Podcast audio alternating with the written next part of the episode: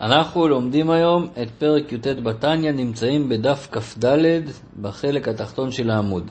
מה למדנו בפרק הקודם? בפרק הקודם אדמו"ר הזקן התחיל עם המילים ולתוספת ביור באר היטב מילת מאוד, שבפסוק קרוב אליך הדבר מאוד. איך זה קרוב מאוד לכל אחד לשמור תורה ומצוות, וגם להגיע לאהבת השם וליראת השם. איך יכול להיות שזה קרוב מאוד? הרי למדנו שזה מצריך התבוננות, והתבוננות מצריכה יגיעה. אז אפילו שיש את ה... אני לא חוזר על זה, אבל את הבלבבך לעשותו, שזה רק רגש כזה שמביא לעשייה, אבל סוף כל סוף זה מצריך התבוננות ויגיעה, איך אפשר להגיד שזה קרוב מאוד? יותר מזה, אמרנו בפרק י"ז שזה לא שייך למי שהוא רשע באמת, ולא שייך למי שאין מוחו ברשותו, מי שאין לו קודקוד, אין, אין מוחו בקודקודו, אז איך פתאום אומרים שזה קרוב מאוד? אז מפרק י"ח אדמו"ר הזקן מסביר שבוודאי שזה קרוב מאוד. למה? כי מה דיברנו כל הזמן עד עכשיו? כל הזמן דיברנו על אהבה כזאת שמגיעה מהתבוננות.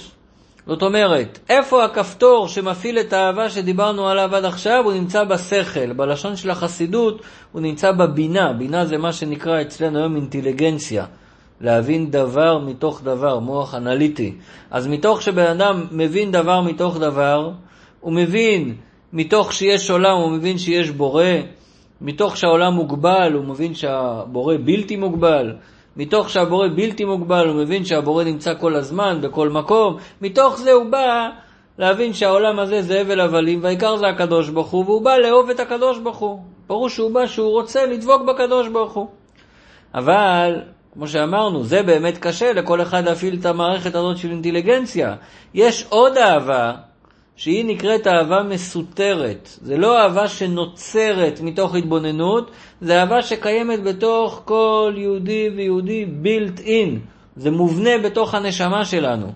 זה שיש לנו נשמה, אז יש לנו גם את האהבה הזאת. זה דבר שהוא אוטומטי אצלנו, זה נמצא אצל כולם. רק האהבה הזאת, מה הכפתור שצריך ללחוץ עליו כדי לגלות את האהבה הזאת? פה זה לא אינטליגנציה, פה זה לא הבינה, פה זה בחינת חוכמה. מה זה בחינת חוכמה? זה הביטול שבנפש, וזה הדרגה, אנחנו נלמד על זה היום בהרחבה. זה הדרגה שלמעלה מהתבוננות, שלמעלה ממודעות, זה התת-מודע, זה העל-מודע, זה למעלה מהמודעות של הבן אדם. וברגע שמעוררים את הנקודה הזאת, אז מתגלית האהבה המסותרת. מה זה האהבה המסותרת הזאת? אז שאלנו בפרק י"ח ארבע שאלות בנוגע לאהבה הזאת. שאלנו מה השורש שלה, מאיפה היא מגיעה, וענינו זה מבחינת החוכמה שבנפש, עוד מעט נחזור על זה. שאלנו מה העניין של האהבה הזאת. זאת אומרת, אהבה שדיברנו עליה בפרקים לפני, מה העניין שלה? שאדם רוצה להרגיש תענוג אלוקי. האדם רוצה להרגיש מחובר לקדוש ברוך הוא. אבל האהבה הזאת, האהבה המסותרת, האדם לא רוצה כלום. הוא מוכן למסור את הנפש, הוא מוותר על הכל. הוא לא רוצה, הוא מתבטל לקדוש ברוך הוא. זה משהו אחר לגמרי, אנחנו נראה את זה בפנים. ושאלנו, אה, אה, ואמרנו שהאהבה הזאת היא ירושה לנו מאבות, ושאלנו איך היא ירושה לנו, איך אפשר לירש אהבה. טוב, אז איך ירושה לנו ענינו בפרק הקודם, שכיוון שהאבות, זה היה המהות שלהם, אהבת השם, ודבר שהוא מהותי, הוא עובר בתורשה, אז זה ענינו על זה. מה השורש של האהבה הזאת? אז דיברנו על זה מבחינת חוכמה, עוד מעט נרחיב על זה, וגם מה העניין שלה, שזה המסירות נפש, זה גם כן נרחיב היום, וגם עוד שאלה שאדמו"ר הזקן שאל, איך בתוך האהבה הזאת כלולה גם יראה? איפה נכנס פה העניין של יראה? כי עד עכשיו דיברנו רק על אהבה, את זה נראה בסוף הפרק של היום. אז לפני שנתחיל לקרוא בפנים, נספר איזה סיפור שאפשר, זה נוגע למה שדיברנו פעם שעברה בעיקר. בעיקר דיברנו על העניין שהמהות של יהודי זה האהבה הזאת. המהות של היהודי זה הכוח הזה שיש בו למסור את הנפש. המהות הזאת של יהודי, שזה לא דבר שקיבלנו אותו בחינוך, כי עובדה שיש יהודים שלא קיבלו חינוך לתורה ומצוות, וזה גם נמצא בהם. אני אספר לכם סיפורים בשביל להמחיש את הדבר. מגיע יום אחד בחור לבית חב"ד בהודו. הוא מספר איך הוא הגיע לבית חב"ד, מה הסיפור שלו. הוא רצה לטוס להודו בשביל המדיטציות ואשרמים ומנזרים וכולו וכולו. ובאמת הוא הגיע להודו, באמת הוא נכנס למקומות האלה, אבל איכשהו הוא לא מצא את עצמו שם. לא, לא הסתדר ולא לא, לא התחבר, אז הוא עבר ממנזר למנזר, מאשרם לאשרם. בסוף הוא הגיע לאיזה מקום ששם הוא ככה החליט שהוא נשאר, אבל גם שם לא מצליח לעשות את החיבור הזה, לא, לא, לא מצליח. ויום אחד הוא ממש מרגיש מהבוקר, לא רק שהוא לא מצליח, כאילו הוא כזה מבולבל, עולים לו כל מיני פסוקים שהוא למד בבית ספר, מהתהילים. שכחתי פרט חשוב. לפני שהוא טס להודו, הוא עבר אצל סבא שלו, וסבא שלו היה דתי, וסבא שלו אמר לו, תשמע, אני יודע שאתה לא בכיוון, ולא קיבלת חינוך כזה, ואתה לא בעניין, אבל אני רוצה לתת לך משהו לצאת, שתיקח אותו איתך לדרך להודו. מה הוא נתן לו? שני דברים, תפילין וספר תהילים. טוב, הוא קיבל את סבא שלו, הוא שם את זה בתיק. זה היה בתיק והוא שכח מזה. כשהוא הגיע לאותו מנזר, והוא מהבוקר פתאום נזכר בכל מיני פסוקים מהתהילים, הוא לא יודע מאיפה זה בא לו בכלל. הוא לא יכל יותר לסבול את זה, והוא הולך לגורו, למי שמנהל שם את המדיטציות והכל, המורה שלהם, והוא מספר לו את הסיפור שהוא לא מצליח להתחבר.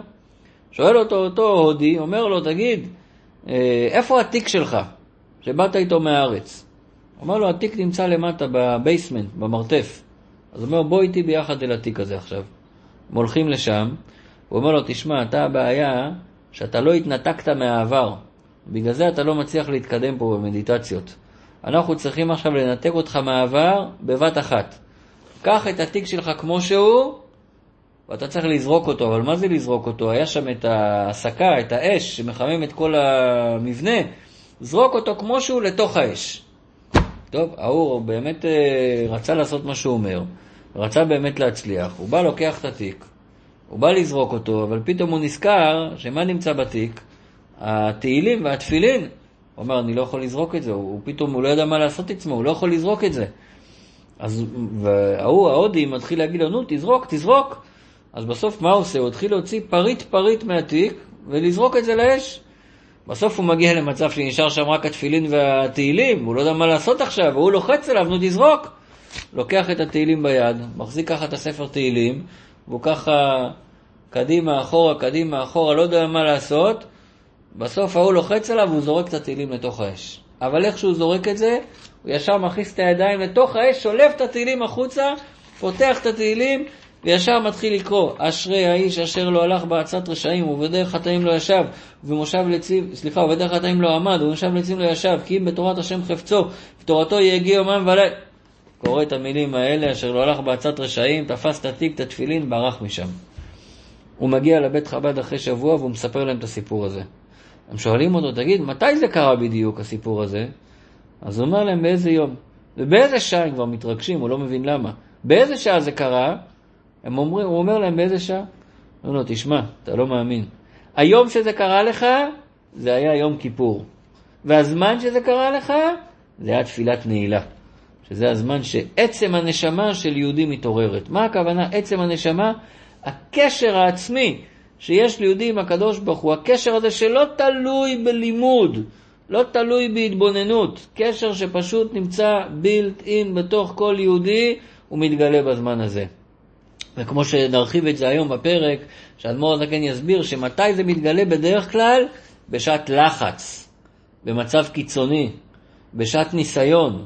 בזמנים האלה פתאום הנשמה מתעוררת. ביום יום הבן אדם לא מרגיש את זה.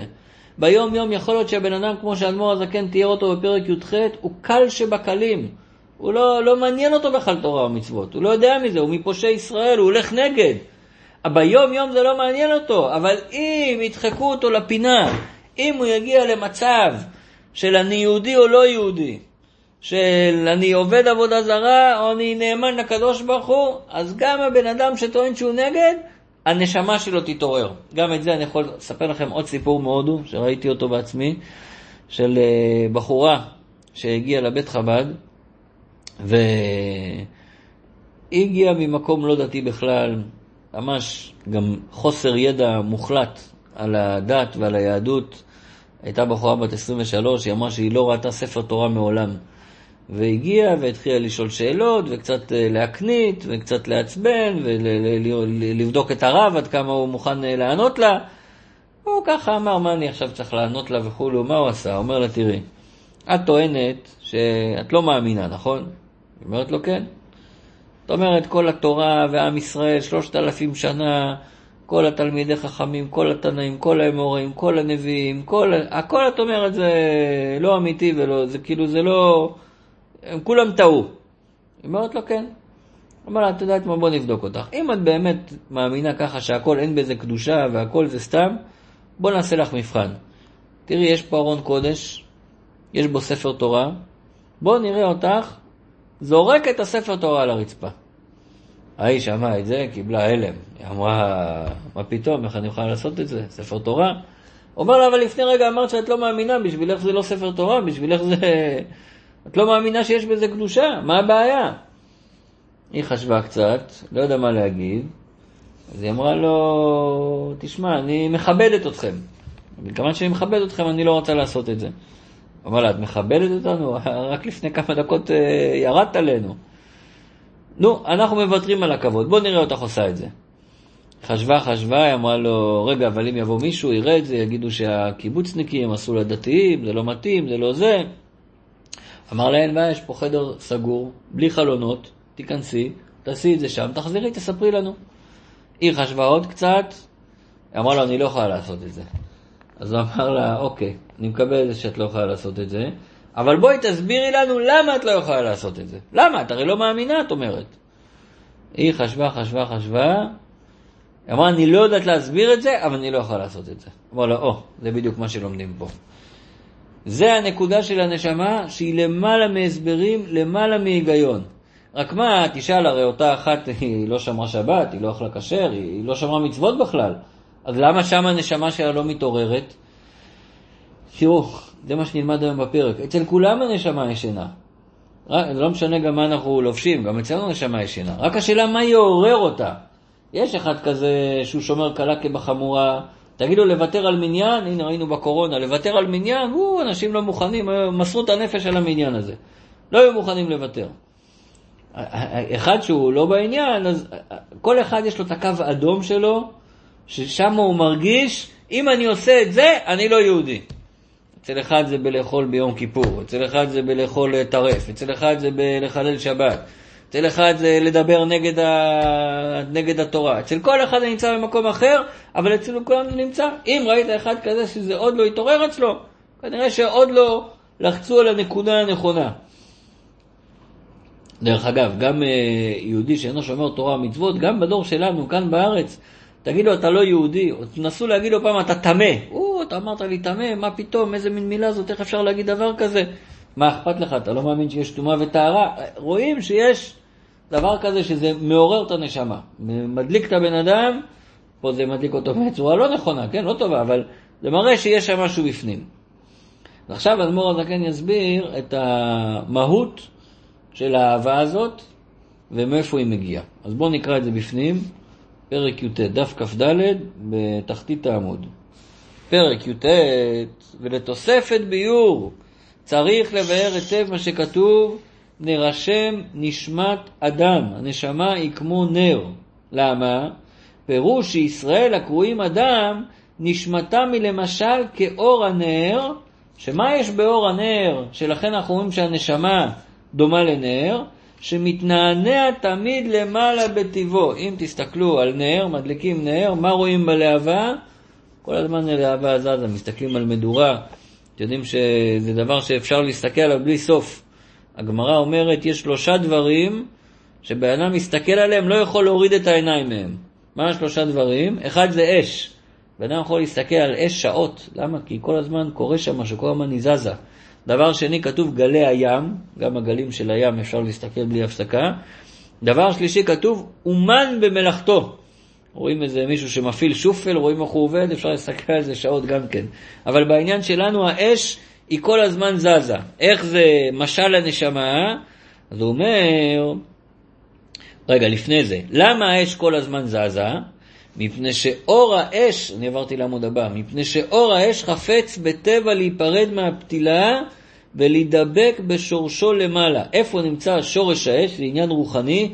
איפה נמצא שורש האש? ביסוד האש הכללי שתחת גלגל הירח, כמו שכתוב בעץ חיים. כך כתוב בספרי הקבלה שהשורש, השורש של האש הגשמית, יש לה שורש רוחני שנמצא בעולמות עליונים, זה נמצא ליד הירח, זה גם כן עניין רוחני, וכיוון שהאש תמיד רוצה להתחבר לשורש שלה, להידבק בשורש שלה, לכן היא כל הזמן מתנוענעת. לכן רואים יהודי לומד תורה, איך שהוא מתחיל ללמוד תורה, אתה רואה אותו ככה מתחיל לזוז. איך שהוא מתחיל להתפלל, אתה רואה אותו ככה בתנועה הזאת, קדימה אחורה, קדימה אחורה. תכף נראה למה. אבל רואים שקודם נבין טוב טוב את האש, כי זה יהיה משל הנשמה, אז נבין טוב טוב את המשל, נבין אחרי זה טוב טוב את הנמשל. מה רוצים להגיד במשל של האש? אז אחד, האש מתנוענעת, בסדר. אחד, האש רוצה להידבק בשורש שלה. זה עיקר החידוש של אש. מה? ואף שעל ידי זה יכבה ולא יאיר כלום למטה, וגם למעלה בשורשו יתבטל אורו במציאות בשורשו, אף על פי כן, בכך הוא חפץ בטבעו. באש יש משהו מיוחד שאין בשום נברא בעולם. חוץ מבנשמה, זה לא בדיוק נקרא נברא, ולכן אנחנו תכף נשווה את זה לנשמה. מה מיוחד באש? כל אחד מהנבראים בעולם תמיד רוצה לחזק את עצמו, לחזק את האני שלו, רוצה לחיות, אף אחד לא רוצה למות. לא מי שכביכול רוצה למות זה כי, כי הוא בעצם רוצה לחיות, רק הוא מבטא את זה בצורה הפוכה. אבל כל נברא לא מוכן לוותר על המציאות שלו. כל נברא לא מוכן לוותר על הישות שלו.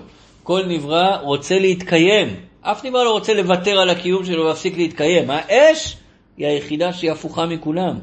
האש, למה היא מתנוענעת? היא רוצה להידבק בשורש שלה, להידבק בשורש האש למעלה, אפילו שזה יבוא על חשבונה. אפילו שברגע שהיא תצליח, אנחנו רואים את האש על הפתילה, מנסה לקפוץ החוצה מהפתילה. בואו ניתן לזה דוגמה יותר פשוטה. אם נקרב נר למדורה, אז הפתילה כביכול קופצת למדורה הגדולה. עכשיו, ברגע שהלהבה שהייתה על הפתילה תהיה חלק מהמדורה הגדולה, נראית הלהבה, זהו, מתבטלת במציאות, היא חלק מהאש הגדולה. היא את המציאות שלה כבר איבדה, למה? לטובת האש הגדולה. אז אותו דבר הפתילה, הלהבה שמתנוענת, כי היא רוצה לצאת מהפתילה ולהידבק במה? בשורש שלה למעלה. אף על פי שהדבקות הזאת בשורש היא סותרת את המציאות של האש, כי האש למטה כבר לא תאיר, וגם שהיא תהיה למעלה, לא יהיה לה שום מציאות משל עצמה, היא תהיה חלק משורש האש, או חלק מהאש הגדולה, כמו שאמרנו במשל השני, בכל זאת האש מוכנה לוותר על המציאות שלה בשביל להידבק בשורש שלה. זה דבר שאין אותו בשום נברא. שום נברא לא מוכן לוותר על המציאות שלו בשביל משהו אחר. יש רק שני דברים. אחד זה האש, והשני, כמו שנראה, זה הנשמה, זה ההמשך. כך נשמת האדם. ולא רק בדרגה שנקראת נשמה, הרי למדנו בפרק ב' שיש נפש, רוח, נשמה. נשמה זה הדרגה הגבוהה יחסית. אז לא רק נשמת האדם, וכן בחינת רוח ונפש, חפצה וחשקה וטבעה, מה החפץ שלה, מה הרצון שלה, מה החשק שלה, במה היא חושקת, מה הטבע שלה, הטבע הטבעי שלה. וחשקה בטבעה להיפרד ולצאת מן הגוף ולהידבק בשורשה ומקורה בהשם, חיי החיים ברוך הוא. הטבע של הנשמה, שימו לב, באש, לא הדגשתי את זה אולי, זה לא שהאש רוצה, האש אין לה רצון. האש זה לא נפש, זה לא בן אדם.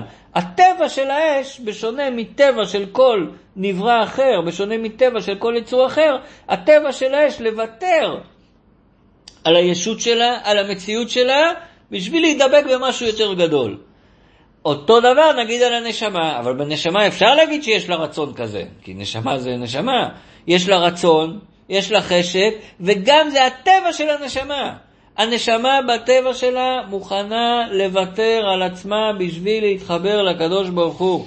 מוכנה לצאת, להיפרד מהגוף, העיקר לדבוק בשורש שלה, במקור שלה. מה המקור שלה? השם. מי זה השם? חיי החיים ברוך הוא. הוא זה שמחיה את החיים.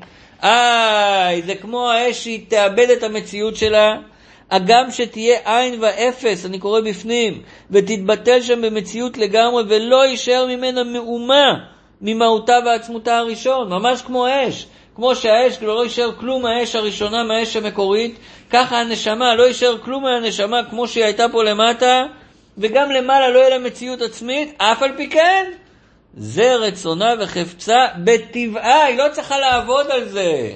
לכן עוד מעט נראה שזה קרוב מאוד לכולם. כי לא צריך לעבוד על זה. כל הזמן דיברנו בפרקים הקודמים על אהבה שצריך לייצר אותה, שצריך ליצור אותה. פה אנחנו לא מדברים על משהו שצריך לייצר או ליצור, זה הטבע, זה מה שיש בפנים. אני אספר עוד סיפור להמחיש את זה. היה לרבי הרייץ, חסיד, שקראו לו רבי שמואל לויטין. זה היה בשנות ה-40 בארצות הברית, והוא פעם שלח אותו יחד עם עוד שני חסידים לשליחות בערי השדה, בפרברים של ניו יורק. הגיע לשם איזה יהודי, אה, צאצא של חסידי אדמו"ר הזקן, הסבים שלו היו חסידי אדמור, חסידים של אדמו"ר הזקן, והוא ביקש שילכו למסור לו דש. והם באמת הגיעו אליו, ואמרו לו שהם באו למסור דש. טוב, הוא אמר להם, כאילו לא הבין מה הם רוצים, כאילו מה... כמה אתם רוצים, כן? מה באתם להתרים אותי? מה, מה, מה קורה פה? אמרו לו, לא, באנו למסור דש. טוב, לא כך הבין את זה. אז אמר לו, לא, לא, באמת, למה באתם? ואז הוא חשב, רבי שמואל לויטין, היה לו רעיון, הוא אמר לו ככה. אמר לו, תראה, אתה זוכר באירופה היו מסתובבים סופרי סתם מכפר לכפר, וברגע שהסופר סתם היה מגיע, אז אה, כולם יודעים שהוא הגיע, מביאים מה שצריך לבדוק, מזוזות, תפילין, ספרי תורה. עכשיו, כיוון שספר תורה, אה, אם חסרה אות אחת, אם אות אחת התגרדה, ירד לה קצת הדיו, אז הספר תורה פסול. אז אנחנו, אה, כן, אז צריך לתקן את הספר תורה. וכיוון שישראל, ראשי תיבות, יש 60 ריבו אותיות לתורה, כל יהודי הוא כמו עוד בספר תורה, ממילא אם יהודי אחד, הנשמה שלו קצת התגרדה, קצת חסר לו נשמה עכשיו, התגרד לו קצת הדיו, צריך uh, לתקן אותו קצת, בשביל שהוא ישלים את הספר תורה. אז אנחנו, כמו הסופרי סתם, ראינו שחסר לך אולי קצת דיו, אז באנו למלא לך את הדיו הזה. טוב, הוא היה מבסוט, הם היו מבסוטים, חזרו לניו יורק, חזרו ל-770, לברוקלין. אותו חסיד, רב שמואל לויטי, נכנס ליחידות אצל הרבי הרייץ, ואתם יודעים שהיה כמה סוגים של חסידים. היו כאלה שנכנסים לרבי ולא מוציאים הגה מהפה. שותקים לגמרי, לא מסוגלים לדבר. והיו כאלה שהיו מדברים ושופכים את הלב כמו בן אצל אבא. היה כמו אה, עבד ומלך, והיה כמו בן ואבא. והוא היה כמו בן, והוא שפך את הלב, וסיפר כל מה שעבר, ונתן גם דוח מפורט, וגם סיפר את כל הסיפור עם אותו אחד, וגם סיפר מה שהוא אמר לו, שהוא כמו עוד בספר תורה, שירד לה קצת הדיו, והוא בא למלא את הדיו שחסר. הוא אמר שכשהרבי שמע את זה, הוא נהיה מאוד רציני, והוא אמר לו שהוא לא יכול להגיד את המשל הזה. הוא נורא נבהל, והרגיש לא בסדר עם זה, וישר הוא שאל אותו, מה... למה אי אפשר להגיד את זה? הוא אומר, אתה לא יכול להגיד שהנשמה של יהודי זה כמו דיו על קלף, שיכול להיות שהדיו יתגרד וחסר לו בנשמה, אי אפשר להגיד את זה. אז הוא שאל את הרבי, מה, מה כן אפשר להגיד? אז מה הייתי צריך להגיד? או מה אני אגיד פעם הבאה? אז הוא אמר לו, נשמה של יהודי זה לא כמו דיו על קלף, נשמה של יהודי זה כמו האותיות שחקוקות בלוחות הברית. זה כמו עשרת הדיברות שחקוקות על לוחות הברית. שמה? שהאותיות שחלוקוקות על האבן זה לא דיו שנוסף על הקלף, זה לא שני דברים שחיברו ביחד, האותיות והאבן זה דבר אחד. ככה נשמה של יהודי היא תמיד אחד עם הקדוש ברוך הוא. ככה נשמה של יהודי, אתה לא יכול להגיד שחסר משהו בנשמה, היא תמיד בשלמות. אלא מה? יכול להיות שיש עליה לכלוך, יש עליה בוץ, יש עליה אבק. התפקיד שלנו, אמר לו, זה לא להוסיף דיו להוסיף משהו לנשמה. הנשמה לא חסר לה כלום, התפקיד זה רק לגלות את מה שנמצא בפנים. אותו דבר הוא אומר לנו פה, מה שקראנו בפנים, זה הרצון הטבעי של הנשמה, להתמסר לקדוש ברוך הוא. זה הרצון הטבעי של יהודי, זה החשק שלו, זה הטבע שלו, וככה זה אצל כל אחד. וטבע זה, עכשיו מה פירוש אומרים זה הטבע? בכלל זה דבר מעניין, שאתה מדבר עם בן אדם, אה, אתה שואל בן אדם, תגיד, למה המים מכבים את האש? יש לך תשובה לשאלה הזאת, למה המים מכבים את האש? אז uh, הוא, הוא קצת יכול להסביר לך, תראה, המים זה CO2, CO2 ויש H2O, ושזה מתחבר עם זה, אז אוקיי, כל הכבוד על התשובה הזאת, אבל עכשיו אני אשאל אותך שאלה אחרת. למה CO2, שהוא מתחבר עם אש, הוא מכבה את זה? לא, לא ענית כלום. רק שינית את הסמנטיקה, את המילים, אבל למה זה קורה? אז כמעט בכל uh, שאלות כאלה, בסוף הבן אדם יגיד, זה הטבע, זה הטבע של האש, זה הטבע של המים, המים בטבע שלהם מכבים את האש. אז מה אתה מתכוון כשאתה אומר זה הטבע? בעצם אתה מתכוון להגיד, אין לי מושג, אין לי תשובה לזה. אה, אולי אפשר לדעת את זה בכלל, לא יודע איך אפשר לדעת את זה, אבל אני, אין לי מושג בכלל איך זה עובד, ואין לי מושג איך זה קורה, אבל זה הטבע. זאת אומרת, כשאומרים זה הטבע, מתכוונים שאין פה תשובה הגיונית, אין פה תשובה רציונלית. דרך אגב, גם האנשים הכי רציונליים, שטוענים שהם מאמינים אה, במדע, והכל אצלם הגיוני, ורצ... מה זאת אומרת הכל הגיוני? תשאל כמה שאלות, מהר מאוד תגיע לתשובה, אבל למה זה ככה? ולמה זה ככה, ולמה זה ככה, בסוף התשובה, ככה, אין תשובה לזה. אנחנו לא יודעים את האקסיומות. דרך אגב, לכל בן אדם יש את השכל, אמרנו קודם את הבינה, האינטליגנציה, להבין דבר מתוך דבר, אבל זה תמיד יושב על אקסיומות מסוימות, על אמונות. גם בן אדם אה, כביכול אה, לא מאמין, כביכול אה, לא דתי, הוא גם כן יושב על אקסיומות מסוימות, רק מה, אולי אף פעם לא בדק אותם. אולי הוא לא שם לב שככה הוא מתייחס לעולם, אבל כל אחד יש לו את ה... זה נקרא מושכל ראשון, את הדברים שברור לו שזה ככה, בלי להבין למה. מתוך זה, אחרי זה, הוא מוציא, זה כמו במתמטיקה, יש את האקסיומות ויש את הנוסחאות. אז, אז, אז גם בן אדם שטוען שהוא רציונלי, אם תשאל אותו כמה פעמים למה רצוף על דבר שתתווכח איתו, בסוף הוא יגיד, ככה, אין לזה תשובה. אז למה אתה חי? ככה, אני, אני יודע להסביר למה אני חי. יש מקום שמגיעים מהר מאוד, שאין תשובה. אז בדרך כלל מה אומרים? זה הטבע. אבל מה הפירוש זה הטבע? מאחורי זה מסתתר שאין לי תשובה בהיגיון. זה משפט שאומרת בו אדמו"ר הזקן. וטבע זה הוא שם המושאל. משתמשים במילה טבע כי רוצים לבטא רעיון. מה? לכל דבר שאינו בבחינת טעם ודעת. שאין לנו טעם ודעת, הכוונה אין לנו הסבר לדבר, אין לנו הסבר רציונלי, הסבר הגיוני, אנחנו אומרים זה הטבע. אז אותו דבר גם כאן. וגם כאן הכוונה שאנחנו אמרנו שזה טבע הנשמה. מה פירוש זה טבע הנשמה? למה זה טבע הנשמה? אין לנו תשובה לזה. שרצון וחפץ זה בנפש אינו בבחינת טעם ודעת ושכל מושג ומובן. זה לא משהו שבגלל שלמדתי תורה, אז עכשיו אני רוצה לדבוק בקדוש ברוך הוא. בגלל שהתבוננתי, עכשיו אני... לא, זה לא קשור לשכל. זה משהו שהוא מוטבע בתוכנו בלי קשר לשכל של הבן אדם. זה קצת מזכיר את המושג של תת-מודע, אבל תת-מודע יש לזה עוד הרבה פירושים אחרים. פה תת-מודע הכוונה שהרצון הבסיסי שקיים בתוך יהודי, זה הרצון הזה לדבוק בקדוש ברוך הוא. שרצון וחפץ זה בנפש אינו בבחינת טעם ודעת ושכל מושג ומובן, אלא למעלה מהדעת ושכל המושג והמובן. ומה השם של זה על פי חסידות? והיא בחינת חוכמה שבנפש, שבה אור אינסוף ברוך הוא. זה לא בבחינת בינה. בינה, אמרנו עוד פעם, בינה להבין דבר מתוך דבר. בינה זה שכל, זה היגיון, זה אינטליגנציה. חוכמה, שלא נתבלבל עם הפירוש של חוכמה בזמנים שלנו, שאחד חכם זה אחד שמבין הרבה. חוכמה זה ביטול הקדוש ברוך הוא. ספירת החוכמה, לימד את זה בפרק ל"ה בתניא, רק היא יכולה להכיל את האלוקות, את האור אינסוף. כי השכל, דיברנו על זה פעם שעברה, השכל הוא מוגבל, איך הוא יקלוט אור בלי גבול? רק אם נבטל את השכל, נתעלה למקום שלמעלה מהשכל, כמו שלמדנו פעם שעברה, פתי יאמין לכל דבר. איפה נמצאת האמונה? במקום שנגמר השכל. עכשיו יש את האמונה שהיא תקלוט את האור אינסוף. תן איזה משל. אם ניקח שתי אלקטרודות שמחוברות למצבר, ונחבר אותם עכשיו לשולחן עץ. האם אה, יהיה חשמל בעץ? לא יהיה. למה? כי העץ לא מוליך חשמל, ולכן לא יעזור לחבר את האלקטרודות, כי העץ לא מוליך את זה. לעומת זאת, אם נחבר את זה לפלטת מתכת, פה כן יהיה חשמל ולא ניגע בפלטה הזאת, שלא נתחשמל, כי הפלטת מתכת כן מוליכה את החשמל. אותו דבר נגיד ככה, אם נחבר אור אינסוף לשכל, זה, זה לא מוליך שם חשמל. למה?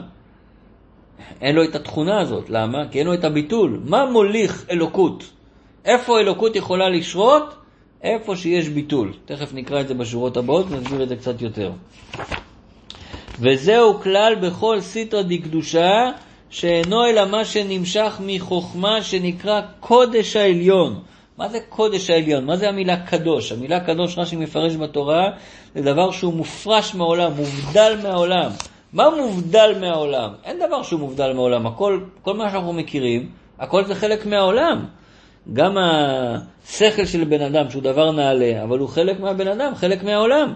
גם אם נלך על מלאכים, על דברים רוחניים, אבל זה הכל חלק מהמערכת. מה דבר אחד שמובדל באמת מהעולם? זה רק הקדוש ברוך הוא. לכן הוא נקרא הקדוש ברוך הוא. כי הוא קדוש, כי הוא מובדל באמת. אבל הוא קדוש ברוך הוא. ברוך הכוונה מלשון נמשך. הוא נמשך לפה לעולם. אבל איפה הוא יכול לשרות? איפה הוא נמצא בתוך העולם הזה? רק במקום שיש ביטול. אין השמיים, איך זה הולך בפסוק? אין השמיים ושמי השמיים לא יכלכלוך, אבל איפה הוא נמצא? על עני ושפל רוח, ודקה אשכון. איפה הוא שוכן? איפה שיש ביטול הקדוש ברוך הוא, שם הוא שוכן. עכשיו, בנפש של האדם, מאיפה מגיע הביטול? לא מהשכל של הבן אדם, כי השכל זה ישות, השכל זה אני מבין. איפה מגיע הביטול? זה נקרא נקודת החוכמה, ולכן נקרא חוכמה כוח מה? הכוח של הביטול, וזה הכוח שיכול להכיל אלוקות, יכול להכיל את האור אינסוף. והוא הפך ממש מבחינת הקליפה וסיטרא אחרא. למה?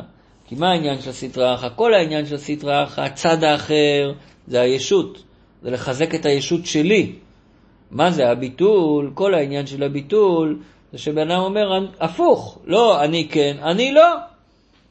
בן אדם לא מרגיש את עצמו, לא מרגיש שהוא רוצה משהו לעצמו. כן? הוא אומר, לא מגיע לי כלום, אף אחד לא חייב לי כלום. לא מרגיש את הרצונות שלו בכלל, הוא נמצא בביטול הקדוש ברוך הוא.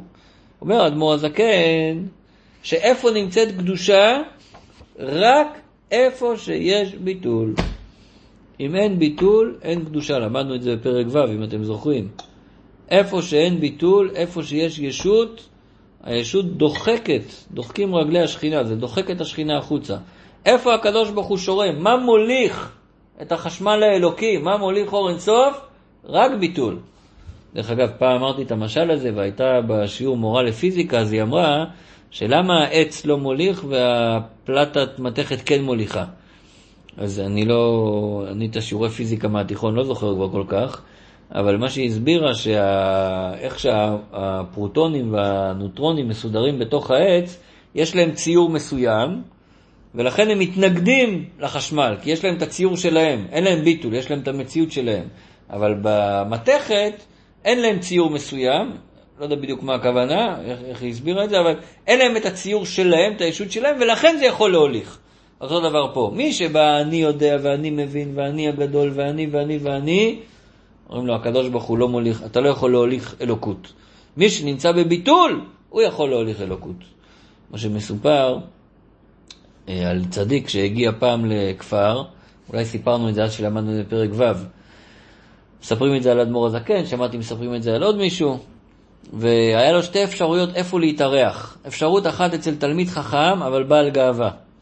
אפשרות שני, אצל איש פשוט, אבל ענב, בביטול. אז לכאורה חשבו שהוא ירצה אצל התלמיד חכם, יוכל ללמוד איתו, לדבר איתו בלימוד. אמר לו, אני רוצה את האיש פשוט. אמרו לו, למה? הוא אומר, על התלמיד חכם נאמר, אין אני והוא דרין בדירה אחת. הקדוש ברוך הוא לא נמצא איתו כי הוא עם גאווה. על האיש הפשוט הוא אמר, השוכן איתם בתוך טומאותם. גם אם הוא לא מושלם, גם אם הוא בטומאה, אבל הקדוש ברוך הוא נמצא איתו. איפה הוא נמצא? עם הענבים, עם השפלים. אז זה ההבדל בין סיטרא דקדושה לסיטרא דקליפה. נקרא את זה שוב. הוא הפך ממש מבחינת הקליפה וסיטרא האחרא, שממנה נפשות אומות העולם דעבדין לגרמיו. אם אתם זוכרים, גם למדנו את זה בפרק א', שכיוון שהשורש שלהם זה בצד האחר, אז כל מה שהם יעשו בסופו של דבר זה לגרמיו, הכוונה לעצמם. דרך אגב, גם יהודי יכול להיות במצב כזה. אדרבה, אני זוכר שדיברנו על זה באחד השיעורים, אז אחד החבר'ה בשיעור אמר שהוא לא מאמין שיש מישהו שהוא לא ככה. זאת אומרת, הוא לא התעצבן למה אני אומר שיהודי שונה מגוי. שיהודי יש לו אפשרות למסור את הנפש וגוי אה, עושה לעצמו. הוא אומר, גם היהודי עושה לעצמו. הוא לא אמר גם הגוי עושה לשם שמיים. הוא אומר, גם היהודי לא עושה לשם שמיים. ככה הוא ראה את זה. נכון, יכול להיות גם יהודי שלא עושה לשם שמיים. אלא מה, יהודי ניתן לו, בגלל שיש לו את הנשמה המיוחדת הזאת, ניתנה לו אפשרות להשתחרר מהמשחק הזה, להשתחרר מההגבלה הזאת שהכל חייב להיות בשבילי ולעשות מסירות נפש אמיתית. דרך אגב, זה גם ירושה מאברהם אבינו, שהוא עשה את המסירות נפש הכי אמיתית. מתי הוא עשה את המסירות נפש הכי אמיתית? בעקדה. למה בעקדה? כי העקדה זה היה מסירות נפש, מה שהקדוש ברוך הוא ביקש ממנו בעקדה, זה היה נגד כל ההיגיון ונגד כל מה שהוא למד מהקדוש ברוך הוא ונגד כל מה שהוא חינך את כל הדור שלו על אמונה, נגד מה שהם היו עושים המולך להקריב את הבנים שלהם, וגם אם הוא מקריב את הבן שלו, אין לו ממשיך, והכל נגמר וכאילו הכל היה סתם, ובכל זאת הוא היה מוכן לעשות את זה. לא היה יוצא לו מזה לא כבוד ולא כסף ולא אפשר להגיד שיש כאלה שמוסרים את הנפש גם אה, בלי להיות יהודים. למה? כי הוא מוסר את הנפש על, על אידיאולוגיה. הוא אומר, משתלם לי למות, האידיאולוגיה שלי תנצח. או משתלם לי למות, יהיה לי כבוד, הוא אומר, רוצה כבוד אחרי המוות, גם טוב לו. או שהוא רוצה את הגן עדן שהבטיחו לו, או שהוא טובת המדינה לנגד עיניו, אבל יש משהו. אצל אברהם אבינו היה מקום שלשם שמיים אמיתי, וגם לנו הוא הוריש את זה. נכון שאנחנו לא תמיד נמצאים שם, רוב הזמן לא נמצאים שם, אבל בפנים יש גרעין אמיתי שזה קיים בנו. נסיים רגע מה הוא אומר על uh, מי שבקליפה, ואמרין הב הב ועל איתני. מה זה אמרים הב הב? כתוב שלעלוקה שתי בנות, קוראים להם הב הב. העלוקה זה תולעת שגדלה בנערות, שמוצצת דם עד שנתמלא כל הגוף שלה דם. מה העניין של העלוקה? רק לקחת מאחרים, הב הב. כל הזמן העלוקה אומרת, תן לי, תן לי, תן לי. זה העניין של הקליפה. רק רוצים לקבל ולא מוכנים לתת. בקדושה כתוב שזה הפוך. כתוב מסכת תעניק, מיהב יהווה נותנים, משקלו שקלה, אבל לקחת לא לוקחים. הקדושה זה עניין של נתינה. לתת, על אמת, לשם שמיים. הקליפה הווה ועליתני. מה רצה עשיו, כן? רק לקבל לעצמו. ולכן נקראים מתים. למה נקראים מתים? כי החוכמה תחיה וכתיב ימותו ולא בחוכמה. מה זה הרשעים, נקראים מתים, הכוונה רשעים קרויים מתים. כי מה זה חיים? חיים אמיתיים זה דבקות בקדוש ברוך הוא. מה זה מוות? זה שבן אדם מנותק מהקדוש ברוך הוא. אז מישהו רשע, הכוונה מישהו באגו, מישהו בישות, רשע ראשי תיבות רצון של עצמו, מישהו רק סביב עצמו, אז הוא נקרא מת. למה? כי אין בו את הקדושה, אין בו את החיות האלוקית. ואתם הדבקים בהשם אלוקיכם, חיים כולכם היום. מי שדבק בקדוש ברוך הוא, אז הוא חי. עכשיו ממשיך אדמו"ר הזקן ואומר שהנקודה הזאת, הפנימית הזאת, זה לא רק לצדיקים. זה החידוש הגדול של הפרק הזה. זה לא רק שרק לצדיקים יש את הדרגה הזאת, זה נמצא אצל כולם. וכן הרשעים ופושעי ישראל, שאמרנו להם הרגע שהם נקראים רשעים, גם בהם. סליחה, תכף נגיד, גם בהם יש את הקדושה הזאת, יש את הדרגה הזאת, אבל לפני זה. וכן הרשעים ופושעי ישראל, גם הם נקראים מתים. מתי הם נקראים מתים? כשהם עוד רשעים. מתי? קודם שבאו לידי ניסיון לקדש השם. עכשיו אדמו"ר הזקן יגיד, מתי בן אדם מתגלה בו האמת שלו? מתי מתגלה שיש בו את הנשמה האלוקית הזאת שלמעלה מטעם ודעת חפצה ורצונה לוותר על הכל, העיקר לדבוק בקדוש ברוך הוא. ביום יום זה לא מתגלה אצלנו. אנחנו עוד מעט נלמד איך לגלות את זה ביום יום, זה כל התכלית של הפרקים האלה, הדרך הקצרה בתניא. אבל ככה סתם ביום יום זה לא מתגלה. מתי זה מתגלה? שבן אדם עומד בניסיון לקדש את השם. מה הכוונה ניסיון לקדש את השם? שבא מישהו, שונא ישראל, ואומר לו, אתה צריך להתנצר, אתה צריך להשתחוות לפסל, ואם לא תעשה את זה אתה תמות, פתאום הנשמה מתעוררת. פתאום הוא אומר, מה פתאום אני לא מוכן, אני לא מוותר על היהדות שלי. כי בחינת החוכמה שבנפש האלוקית עם ניצוץ אלוקות מאור אינסוף ברוך הוא המלובש בהם בבחינת גלות בגופם, בנפש הבעמית מצד הקליפה שבחלל השמאלי שבלב, המולכת ומושלת בגופם. למה הוא לא מרגיש את זה? למה רק בשעת ניסיון הוא מרגיש את זה? מה היה עד שעת הניסיון? למה עד אז הוא לא מרגיש את הנפש הזאת, את הרצון הטבעי שלה? לא בגלל שהיא לא שם, היא נמצאת שם תמיד במלוא העוצמה. כמו שאמרנו קודם על האותיות בלוחות הברית, הן חקוקות שם תמיד, לא חסר כלום. רק מה? מה אמרנו על הלוחות? יש לכלוך שמסתיר עליהם. יש חול, יש בוץ. מה פה הוא אומר? הם בבחינת גלות. אנחנו לא מרגישים את זה. למה? כי יש את הנפש הבעמית המולכת ומושלת בגופה. מה לעשות? בסוד גלות השכינה כנ"ל. השכינה נמצאת בגלות. מה זה הגלות הזאת? שהנשמה נמצאת בתוך הגוף. ולא רק בתוך הגוף הגשמי, בתוך הנפש הבעמית. והנפש הבעמית היא רוצה תאוות, והיא רוצה הנאות העולם. וכמה שבן אדם יותר מחובר לחומר, ככה הוא פחות מצליח להתחבר לרוחניות. כמה שבן אדם יותר שקוע בתאוות, באוכל, בהנאות העולם, היום כולם שקועים בתוך הטלפונים שלהם, אתה רואה אנשים, לא יודע אם גם בחמד אתם רואים את זה, יוצאים לריצה, ג'וגינג במושב, עם הטלפון ביד, אתה משתגע, למה הוא צריך את הטלפון ביד שהוא רץ?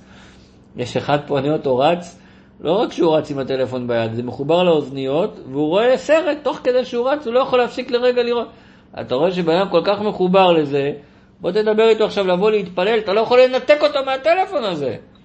אני זוכר שהיה שנה אחת שבל"ג בעומר, אז uh, עשו כזה על האש, והיה לנו מניין קבוע למנחה ערבית, ואמרתי, יופי, ל"ג בעומר יהיה הכי קל, כי כולם נמצאים שם בעל האש, אז ניקח עשרה אנשים, ונעשה את המניין, לא בבית כנסת, נעשה את זה ליד האירוע.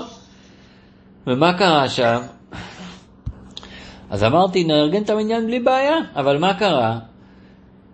ברגע שכולם התחילו לאכול, וישבו ככה עם הנקניקייה בלחמניה והכוס בירה, להעביר בן אדם משם לתפילת מנחה זה היה בלתי אפשרי. כי ברגע שבן אדם קשור בחומריות, להוציא אותו מהחומריות הזאת, עכשיו לחבר אותו לקדושה, זה פשוט תופס אותו. אז אפילו שבפנים יש בו אש, יש בו אהבה בוערת, אבל הוא לא מרגיש את זה. למה הוא לא מרגיש את זה? תסלחו לי על המילה, הוא מכור.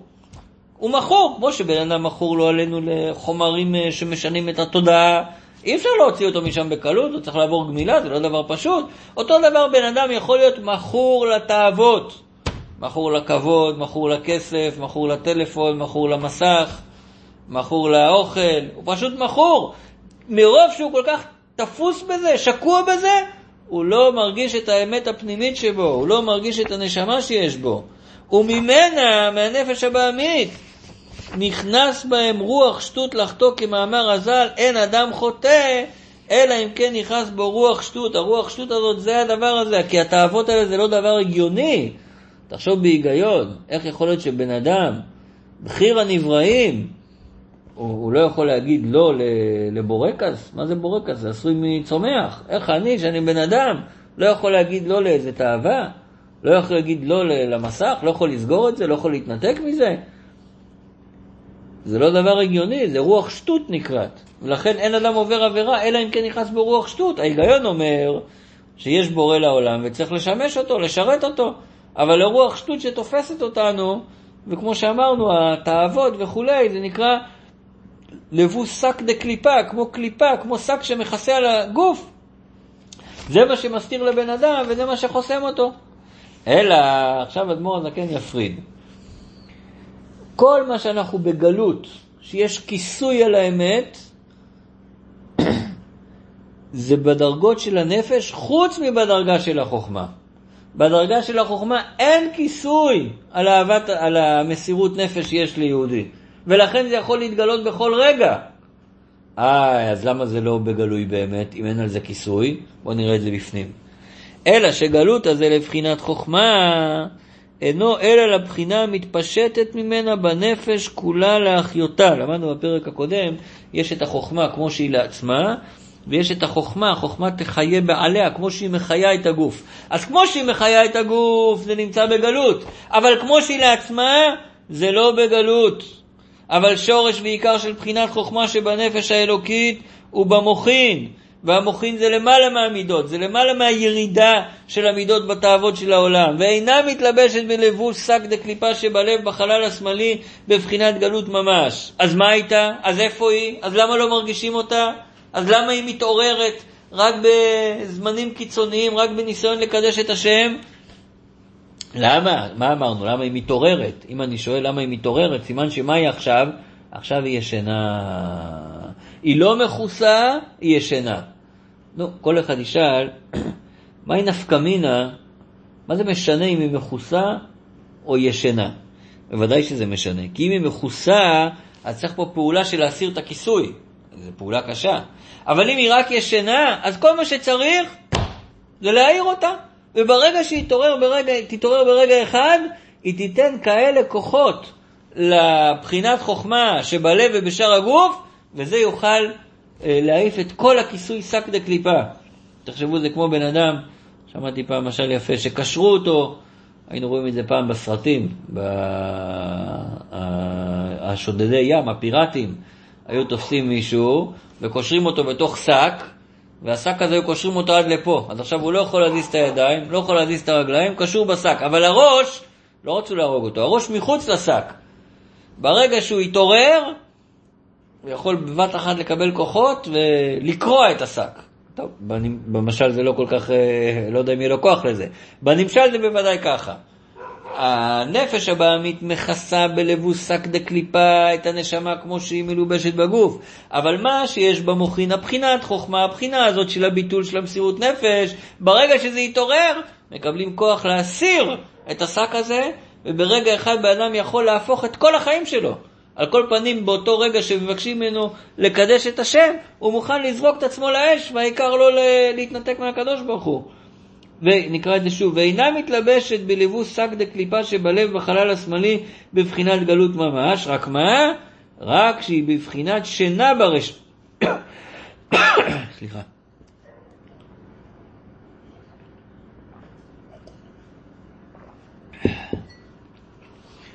רק שהיא בבחינת שינה ברשעים, ואינה פועלת פעולתה בהם כל זמן שעסוקים בדעתם ובינתם בתאוות העולם. היא לא מכוסה, אבל היא לא, היא לא משפיעה. כל עוד שבן אדם שקוע בענייני העולם, אז הנפש, אז החלק הזה של החוכמה הוא ישן. אבל, אך כשבאים לידי ניסיון בדבר אמונה שהיא למעלה מהדעת, לא שעושים ויכוח פילוסופי, ויכוח פילוסופי לא מעורר אותה. לא שמוכיחים לה את האמת, זה לא מעורר אותה. רק כשבאים לידי ניסיון בדבר אמונה שלמעלה מהדעת, למעלה מהשכל, ונגע עד הנפש, זה נוגע לבן אדם בעצם הנפש, זה מעורר אותו. כמו שאמרנו קודם, את הסיפור עם אותה בחורה, עם הספר תורה, וכל אחד נמצא אצלו, אנשים שהוא מכיר מתי לוחצים לו על הנקודה של עצם הנפש, ואז הוא מתעורר לבחינת חוכמה שבה, אזי נאורה משנתה, ופועלת פעולתה בכוח השם המלובש בה. אז היא מתעוררת ומתחילה לפעול. וכמו שכתוב, ויקץ כישן השם. ברגע אחד היא מתעוררת. היא מתעוררת למה? לעמוד בניסיון באמונת השם בלי שום טעם ודעת ושכל מושג לו.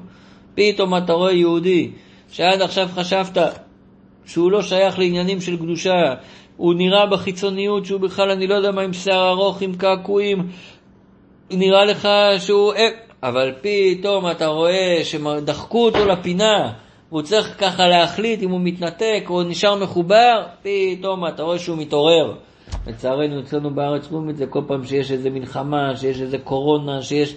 פתאום מתעוררים ומתאחדים, ופתאום נזכרים בקדוש ברוך הוא, ונזכרים אומרים שמע ישראל, שהרבי הרץ מספר שכשהוא היה בוורשה תחת ההפצצות של הגרמנים, יימח שמם, אז אמר שהוא ראה יהודים שלא שומרים כלום, אבל מה, איך ששמעו את ההפצצות, התחילו להגיד כולם שמע ישראל. פתאום מתעוררים. למה? זה תמיד נמצא שם, רק מה? זה ישן. אבל כשמגיע רגע האמת, פתאום זה מתעורר. עד כמה זה מתעורר? זה יכול לתת לבן אדם את הכוח להתגבר, אני קורא שוב בפנים, להתגבר על הקליפות ותאוות עולם הזה בהיתר, גם בהיתר וגם באיסור שהורגל בהם. בן אדם היה רגיל, רגיל לאכול דברים אסורים, היה רגיל לאכול סתם לשם התאווה, התעוררה הנשמה, יכול ברגע אחד לצאת מזה ולמאוס בהם ולבחור לו השם לחלקו ולגורלו, לבחור שהשם יהיה החלק שלו, למסור לו נפשו על קדושת שמו, מוכן למות בשביל הקדוש ברוך הוא. וככה לאורך כל ההיסטוריה, דיברנו על זה בשיעור הקודם, לאורך כל ההיסטוריה של עם ישראל היה מצב כזה, שהיה יהודים שלא שמעו תורה ומצוות, אבל שהגיע השלב של ניסיון על קידוש השם, היו מוכנים ומסרו בפועל את הנפש. אה, אומר אדמו"ר הזקן, ואף כי הקליפות גברו עליו כל ימיו ולא יכול להם, כמאמר הז"ל שהרשעים הם ברשות ליבם, הוא כל הזמן היה בקליפות, בתאוות, אבל מכל מקום, כשבא לידי ניסיון בדבר אמונה בהשם אחד, שיסודתה בהררי קודש, היא בחינת חוכמה שבנפש האלוקית שבה מלובש אור אינסוף ברוך הוא, הרי כל הקליפות בטלים ומבוטלים. כמו שרואים בדור שלנו, אנשים חוזרים בתשובה. אתה רואה בן אדם, היה כוכב קולנוע, היה כוכב כדורגל, היה אוהב טיולים, היה... כל אחד עם הדבר שלו, ואתה רואה פתאום בן אדם, ברגע אחד הכל מתהפך. אתה שואל, איך יכול להיות? היה לו כל כך הרבה מה להפסיד, והיה לו כל כך הרבה הנאה שם, והוא כל כך היה מחובר לזה. אתה רואה שכשעצם הנשמה מתעורר, לא שהוא קצת למד תורה, לא שקצת הוכיחו לו משהו בשכל, לא שקצת הוא הבין יותר, שעצם הנשמה מתעורר, ברגע אחד כל הקליפות מתבטלות לגמרי, והיו כלא היו ממש לפני השם, כאילו שזה לא היה בכלל. עכשיו אדמו"ר הזקן מביא ארבע ציטוטים על זה, כי דכתיב ישעיהו, הנביא ישעיהו, כל הגויים כעין נגדו. וכתיב כי הנה בתהילים, עוד עכשיו שלושה ציטוטים מתהילים, כי הנה אויביך השם, כי הנה אויביך יאבדו, יתפרדו כל פועלי אבן. ברגע אחד כל האויבים, הכל נעלם. הכל מתבטל ברגע אחד. וכתיב כי ימס כהימס דונג מפני אש, יאבדו. יאבדו רשעים מפני אלוקים. כמו שהדונג נמס מהאש, ככה הרשעים יאבדו מפני אלוקים, הכוונה הקליפות יתבטלו. וכתיב ערים כדונג נמסו, ערים שלמים, דבר הכי גדול שיכול להיות, כמו דונג נעלם ברגע אחד. לכן, תדעו לכם שחבדניק, שלומד הרבה טניה, וממילא מסתכל ככה על העולם, שהוא רואה מישהו מגיע לבית חב"ד עם שיער ארוך, עם עגילים, עם קעקועים, הוא לא מתפעל מזה. זה לא, הוא לא מסתכל עליו כאילו אין לו סיכוי לחזור בתשובה או משהו, הוא מסתכל הפוך. הוא אומר מה, אם רק נעורר בו את עצם הנשמה, ברגע אחד הוא מוריד הכל, ברגע אחד הוא מוותר על הכל. כל העניין זה לעורר בו את עצם הנשמה. ולכן באמת השיטה של חב"ד, בקירוב, היא שונה משיטה של ארגונים אחרים. לא מביאים אנשים להוכיח להם שכלית עכשיו אה, שהתורה היא מת ויש עולם הבא, ו... כי תוכיח לו שכלית אבל לא עוררת לו את עצם הנשמה, הוא לא יהיה לו כוחות להתגבר על הקליפות. אתה רוצה שהוא יתגבר על הקליפות? תעורר בו את עצם הנשמה, ברגע אחד כל הקליפות יתבטלו. והנה, אור השם, אין סוף ברוך הוא המלובש בחוכמה שבנפש, גדול ועצום כוחו כל כך לגרש ולדחות הסטרא אחא והקליפות, שלא יאכלו יגעו אפילו בלבושיו שהם מחשבה, דיבור ומעשה של אמונת השם אחד. לא רק שברעיון, לא רק שבתיאוריה הוא נזכר שיש קדוש ברוך הוא, זה ישפיע על המחשבות שלו, על המעשים שלו, על הדיבורים שלו בפועל ממש. דהיינו, זה נותן לו את הכוח לעמוד בניסיון למסור נפשו, אפילו שלא לעשות רק איזה מעשה לבד נגד אמונת השם אחד, להשתחוות לעבודה זרה. זאת אומרת, זה לא רק שהוא יגיד, טוב, אני לא מאמין בזה באמת, אני רק אשתחווה, אני רק אעשה כאילו. או כמו שהיה עם חנה ושיבת בניה, שבסוף המלך אמר לבן הקטן, אל תשתחווה, רק תרים את הטבעת שזרקתי פה. אפילו את זה הוא לא היה מוכן לעשות. כי מה שאמרנו שנשמה מתעוררת, זה לא רק שהוא נזכר שהוא מאמין, זה חודר בו כל כך חזק, שהוא לא מוכן לעשות שום דבר נגד השם, אפילו לא, אפילו לא במעשה, כגון להשתחוות לעבודה זרה, אף שאינו מאמין בכלל בליבו. אפילו אם יגיד אני לא מאמין, אני רק אעשה כאילו. גם את זה הוא לא מוכן. וכן שלא לדבר טועה חס ושלום על אחדות השם, אף שאין פיו וליבו שווין, רק ליבו שלם באמונת השם. לא להגיד הקדוש ברוך הוא לא בכל מקום, לא להגיד הקדוש ברוך הוא לא תכלית הטוב. הוא לא יכול לדבר אפילו נגד השם, אפילו אם הוא לא, אפילו סתם ישלם לו תגיד את זה. מה אכפת לך? תקבל כסף, תגיד את זה, אחרי זה ת... תגיד שהתחרטת, לא יודע מה, תחזור למה שהיה קודם. לא! הוא לא מוכן אפילו להוציא את זה במילים, לא להוציא את זה בפה. למה הוא לא מוכן? תראו, מה למדנו עכשיו? מה זה הקטע הזה שהוא לא מוכן? מה זה בעצם בא לענות? היה לנו שאלה שעוד לא ענינו עליה, זה עכשיו יהיה סיום, ה... סיום הפרק. השאלה שלא ענינו עליה, איך ברחימו, באהבה, כלולה גם דחילו, כלולה גם יראה. כי אהבה ויראה זה שני כיוונים שונים. אבל פה נראה שזה אותו דבר, למה? אותה סיבה שיש לו ביטול, והביטול הזה מתבטא בזה שהוא כל כולו רוצה למסור את עצמו לקדוש ברוך הוא, אבל אותה סיבה שהוא רוצה למסור את עצמו לקדוש ברוך הוא, הוא לא רוצה להיפרד ממנו. אז זה אהבה שהיא בעצם, אהבה והיראה פה זה דבר אחד. אותה סיבה שהוא אוהב את הקדוש ברוך הוא, אבל מה פירוש פה אוהב? מוכן לתת הכל בשביל הקדוש ברוך הוא, מאותה סיבה הוא לא מוכן להיפרד אפילו לרגע. וזה נקרא דחילו הנכלל ברחימו, זה העירה הנכללת באהבה, שהיא האהבה טבעית שבנפש האלוקית שבחלות ישראל, שחפצה או רצונה בטבעה להידבק בשורשה ומקורה. אור אין סוף ברוך הוא, מפני שאהבה זו ורצון זה, יר, יר, סליחה, שמפני אהבה זו, מאותה סיבה שהיא אוהבת, היא גם יראה ומפחדת בטבעה מנגוע, מלגעת בקצה טומאת עבודה זרה חס ושלום, שהיא נגד אמונת השם אחד. אז אותו דבר, האהבה פה כלולה בעירה, כי אותה אהבה שיש לו, שגורמת לו למסור את הנפש ולהתבטא לקדוש ברוך הוא, ורק לרצות אותו ולא לרצות שום דבר אחר, מאותה סיבה הוא גם לא רוצה לרגע אחד לעשות משהו נגדו. למה? כי זה אותו ביטול. אפילו לא בלבושי החיצונים שהם דיבור או מעשה, בלי אמונה בלב כלל. עכשיו רק נשאלת השאלה, טוב, אז מה זה עוזר לי? אז, אז מה, לחכות שיהיה מצב קיצוני? לחכות שיהיה מצב של אה, אין ברירה? לחכות למקום כזה של קו אדום? אנחנו רוצים את זה בתכלס ביום-יום. מהפרק הבא, אדמו"ר זקן יסביר לנו איך לקחת עכשיו את הדבר הטבעי הזה, שבמצב קיצוני הנשמה מתעוררת, ולעשות באופן מלאכותי פעולה שתעורר את הנשמה. מה הפעולה תהיה? להבין, זה נלמד מהפרק הבא, להבין שהקו אדום הוא לא רק בדברים הגדולים, ולא רק בעבודה זרה ובלאכול טרף אל חלל שבת. הקו אדום הוא גם בדברים הכי קטנים, למנתק אותך מהקדוש ברוך הוא, בעבירות הכי קטנות. אם זה יושב לנו טוב טוב במוח, אז כמו שיש לנו כוח אינסופי להתגבר על כל הקליפות בדברים הגדולים, יהיה לנו את אותו כוח גם בדברים הקטנים היומיומיים. נעצור פה.